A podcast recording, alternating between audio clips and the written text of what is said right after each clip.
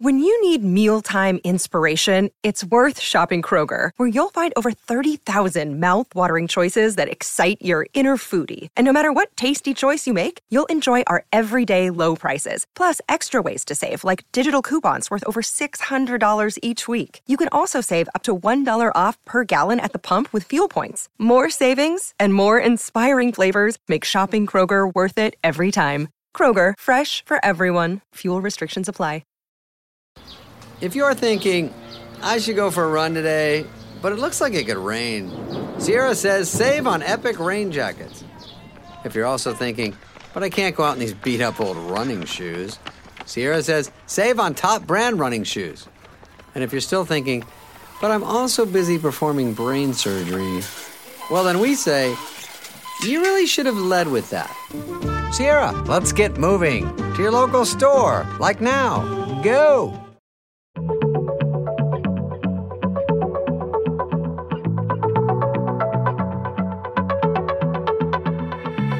Hello and welcome to Star Diary, the podcast from the makers of BBC Sky at Night magazine. You can subscribe to the print edition of the magazine by visiting skyatnightmagazine.com or to our digital edition by visiting iTunes or Google Play.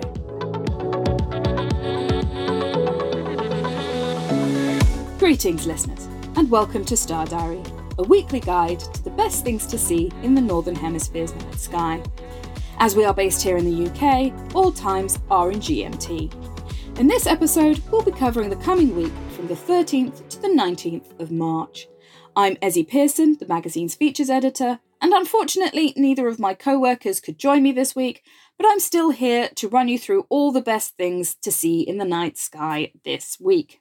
And it will be throughout this week because there's no real one big event that's going to occur on a specific day.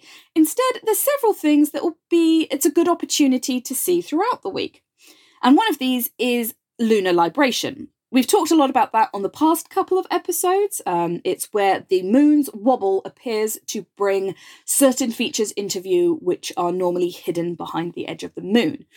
And this week, it's going to be the turn of the north and northwestern edge of the moon that are going to be particularly well placed. Towards the beginning of the week, on the 13th of March, uh, there's going to be two craters on display. There is the Hermite crater and the Rozhdestvenskiy crater as well. I think that's how you pronounce it. Uh, those are both going to be on view. And then as the week goes on, more of the northwest region is going to be brought into view. Unfortunately, the moon at the moment isn't very well placed in the night sky. It's going to be quite low. It's uh, rising in the early morning as well. So it's not necessarily the, the best place for, for most astronomers. But if you're an early riser looking for something to observe in the morning, then perhaps this is a good opportunity to do that. If you've wanted to try lunar sketching, libration features are always a great way to do that. Uh, you get a much better understanding of lunar features when you are looking at them and, and sketching them out by hand, as opposed to if you're just taking pictures of them. To view these, you will need a, a telescope or a pair of binoculars in order to get close enough to really be able to see those details on those craters. But take a good look at that region, one that doesn't often get to be seen. Another solar system body that's going to be on display is Ceres. Ceres is the largest object in the asteroid belt, and it's going to actually be heading towards uh, opposition on the 23rd of March, so that's next week. But uh, this week, and in fact from the 14th to the 29th of March, it's going to be at at least magnitude plus 7.3 throughout that entire time. So it really is a great opportunity to try and get to grips with this asteroid. There's a potential photo opportunity on the 16th of March, which is when Ceres will be 40 arc minutes north of a magnitude plus 9.3 galaxy M88. So those pair will be nice close together on the night sky. Now, you will notice I've been calling Ceres a body or an object, and that's because it's gone through a bit of an identity crisis. When it was first discovered back on the 1st of January 1801 by an astronomer called Giuseppe Piazzi, he first thought it was a star. As he watched it throughout the month, he realised it was moving too quickly, and actually, this was something within our solar system because it was moving across the night sky.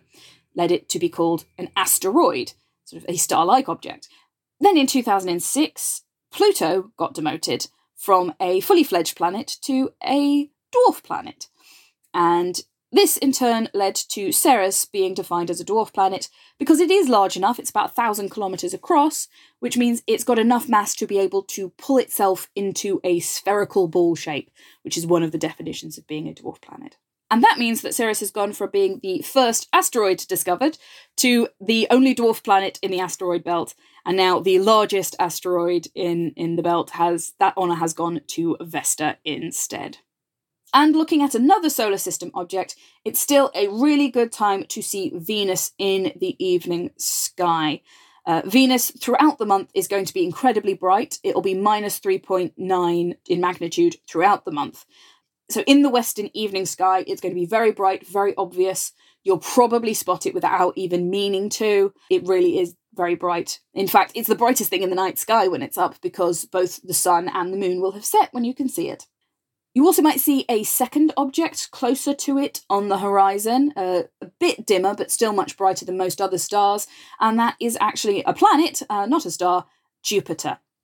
Venus and Jupiter had their closest approach a couple of weeks ago, you can go back to our 27th of February episode if you want to hear more about that, but they will still be both visible in the night sky.